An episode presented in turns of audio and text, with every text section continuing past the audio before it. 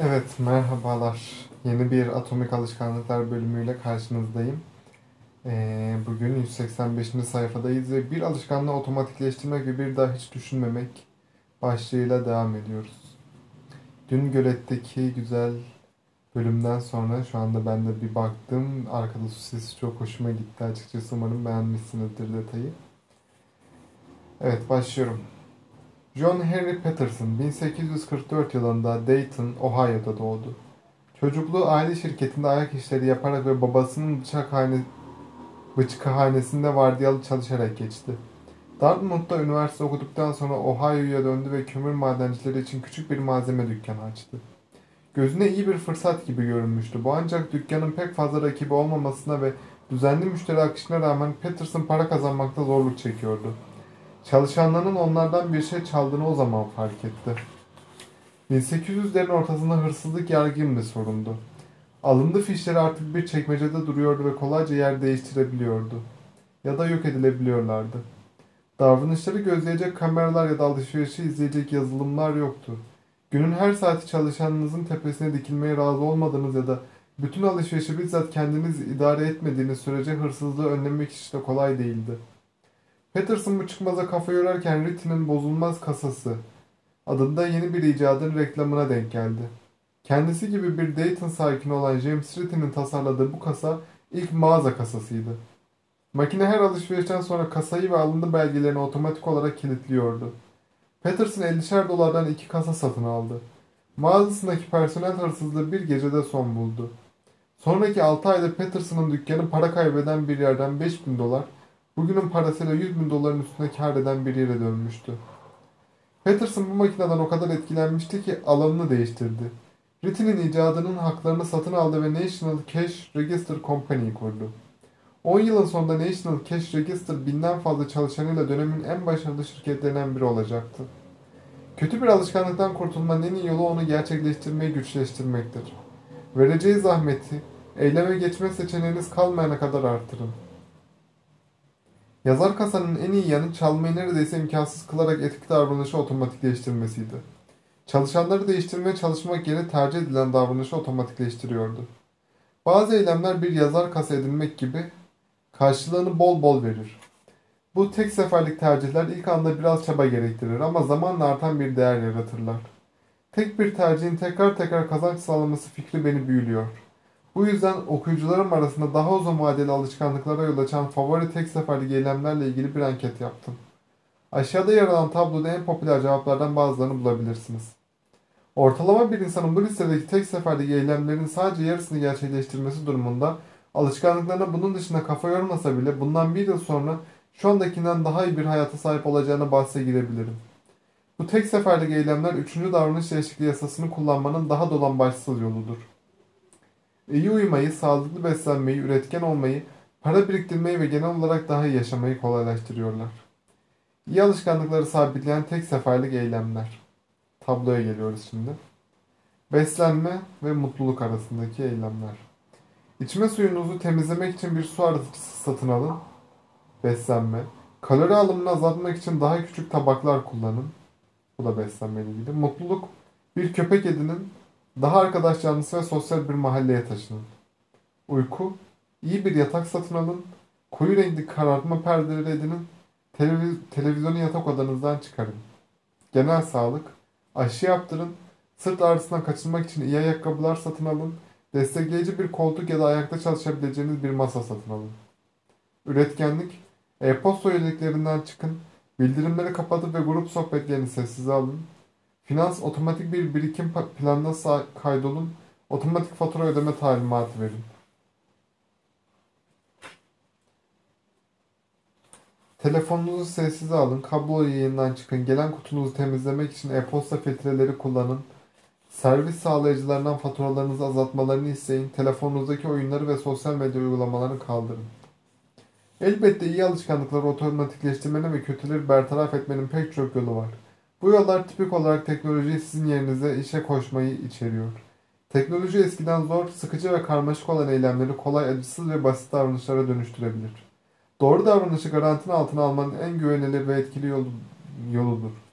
Bu durum alışkanlığa dönüşmeyecek kadar nadir gerçekleşen davranışlar için özellikle geçerlidir. Ayda bir ya da yılda bir yapmanız gereken şeyler, yatırım portföyünüzü yeniden dengelemek gibi hiçbir zaman alışkanlık olacak kadar sık tekrarlanmaz. Bu yüzden teknoloji hafızanızın hafızasının bunu sizin adınıza yapması özellikle faydalıdır. Diğer örnekler şunlardır. İlaçlar, reçeteler otomatik olarak yenilenebilir. Kişisel finans çalışanlar otomatik bir maaştan düşme sistemiyle emeklilik için para biriktirebilir. Yemek pişirme, yemek teslimat hizmetleri market alışverişinizi sizin yerinize yapabilir. Üretkenlik sosyal medya dolaşma miktarı bir internet sayfası engelleyicisiyle kesilebilir. Hayatınızı olabildiğince otomatikleştirdiğiniz zaman çabanızı makinelerin henüz yapmadığı işlere harcayabilirsiniz. Teknolojiye bıraktığınız her alışkanlık zaman ve enerjiden tasarruf etmemizi sağlayarak onları bir sonraki büyüme aşamasına aktarmamıza imkan tanır. Matematikçi ve filozof Alfred North Whitehead'in yazdığı gibi, medeniyet üstünde düşünmek zorunda olmadan gerçekleştirebildiğimiz operasyonların sayısı artırıldıkça ilerler. Elbette teknolojinin gücü aleyhimize de işleyebilir. Peş peşe bir şeyler izlemek, ekrana bakmaya son vermemiz de, son vermemiz devam eten devam etmekten daha fazla çaba gerektirdiği için bir alışkanlığa dönüşebilir. Netflix ve YouTube bir sonraki bölüme geçmek için bir düğmeye dokunmanızı gerektirmez. Bunun yerine sıradaki bölümü sizin için otomatik olarak oynatır. Size düşen tek, düşen tek şey gözlerinizi açık tutmaktır. Teknoloji en küçük heves ve arzularınızla bile harekete geçmenize olanak sağlayan bir elverişlilik seviyesi yaratır. Küçücük bir açık duyduğunuzda yemeğinizi kapınıza kadar getirebilirsiniz. Açlık duyduğunuzda. Pardon. Küçücük bir can sıkıntısı halinde sosyal medyanın derinliklerine kaybolabilirsiniz. Arzularınız doğrultusunda harekete geçmeniz için gerekli çaba sıfırlandığında kendinizi o anda ortaya çıkan herhangi bir dürtüye kapılmış halde bulmanız içten değildir. Otomasyonunuz olumsuz yanı, otomasyonun olumsuz yanı şudur. Kendimizi daha zor ama nihayetinde getirisi daha büyük olan işlere zaman ayırmadan bir kolay görevden diğerine atlarken bulabiliriz. Ne zaman boş vaktim olsa kendimi sosyal medyaya mail ederken bulurum. Saniyenin onda biri kadar bir süre bile sıkı, sıkılacak olsam hemen telefona uzanırım. Bu küçük dikkat dağılmalarını sadece bir mola vermek olarak geçiştirmek kolaydır ancak zamanla çok ciddi bir meseleye dönüşebilirler. Sadece bir dakika dahanın cazibesi beni sonuç içeren herhangi bir şey yapmaktan alıkoyabilir. Yalnız değilim. Ortalama bir insan sosyal medyada günde 2 saatten fazla zaman geçiriyor. Yılda fazladan 600 saatte neler yapabilirsiniz? Bu kitabı yazdığım sene boyunca yeni bir zaman yönetimi stratejisi denedim. Her pazartesi günü asistanım sosyal medya hesaplarımın şifrelerini değiştirerek bütün aygıtlardan hesaplarımdan çıkış yapmamı sağladı. Hafta boyunca dikkatimi hiç dağılmadan çalıştım. Cuma günleri yeni şifreleri bana gönderiyordu. Pazartesi sabahı asistanım bunu tekrar yapana kadar hafta sonu boyunca sosyal medyanın tadını çıkarabiliyordum. Asistanınız yoksa bir arkadaşınız ve ailenize takım olup her hafta birbirinizin şifresini sıfırlayabilirsiniz. En büyük sürprizlerden biri buna hızlı uyum sağlamam oldu. Kendimi sosyal medyanın dışında bıraktığım ilk hafta sosyal medyada paylaşılanlara eskisi kadar sık bakma ihtiyacı duymadığımı fark ettim ve sosyal medyaya her gün ihtiyacım olmadığı kesindi. Sadece çok kolay olduğu için varsayılan bir eyleme dönüşmüştü bu. Kötü alışkanlığım imkansızlaşınca aslında daha anlamlı görevler üst, üzerinde çalışmamı sağlayacak motivasyona sahip olduğumu keşfettim. Zihinsel şekeri ortamından kaldırınca sağlıklı şeyler yemem daha çok kolaylaşmıştı. Lehinize işlediğinde otomasyonun iyi alışkanlıklarınızı kaçınılmaz, kötüleri imkansız kılabilir. İçinde bulunan anda iradeye bel bağlamak yerine gelecekteki davranışı sabitlemenin en iyi yolu budur. Bağlılık araçlarının stratejik, tek seferlik kararları ve teknolojiyi kullanarak bir kaçınılmazlık ortamı, iyi alışkanlıkların umduğunuz sonuç olmaktan çıkıp neredeyse garantilenmiş sonuç olduğu bir yer yaratabilirsiniz. Bölüm özeti. Üçüncü davranış değişikliği yasasının tersini çevrenin hali zorlaştırmaktır. Bir bağlılık aracı şu anda yaptığınız ve gelecek için daha iyi bir davranışı sabitleyen bir tercihtir. Gelecekteki bir davranışı sabitlemenin en iyi yolu alışkanlıklarınızı otomatikleştirmektir. Tek seferlik tercihler iyi bir yatak almak ya da otomatik bir takım planına kaydolmak gibi gelecekteki alışkanlıklarınızı otomatikleştiren ve zamanla artan getiriler sağlayan tekil eylemlerdir. Alışkanlıklarınızı otomatikleştirmek için teknolojiden faydalanmak doğru davranışı garantilemenin en güvenilir ve etkili yoldur. Evet, bundan sonra yeni bölüme geçiyoruz inşallah. Yani bu bölümden çıkaracağım benim kendi adıma yeni bir şey oturtmak yani böyle tek seferlik ne olabilir diye düşünüyorum. Yani oradaki listedeki Hiçbir şey benim yani yapabileceğim şey değil. Şu an yeni bir koltuk alamam ya da ne bileyim yeni bir birikim bir şeyine kaydolamam. Ama o sosyal medya olayı cidden çok vakit alıyor ve hala benim çok vaktimi alması garibime gidiyor yani. Bilmiyorum neden engelleyemiyorum ama eee, bunun için bu şifre değişikliği olayına aranızda benimle beraber yapmak isteyen biri çıkarsa ben bunu yapabilirim. Ama yok olmazsa sanırım bu şekilde devam edecek. Yani elimden geldiğince bu saatten sonra yani bugünden sonra azaltmaya çalışacağım. Ama yine de kendime güvenemiyorum tabii ki de bu mevzuda. Çünkü vakit alıyor ne olursa olsun.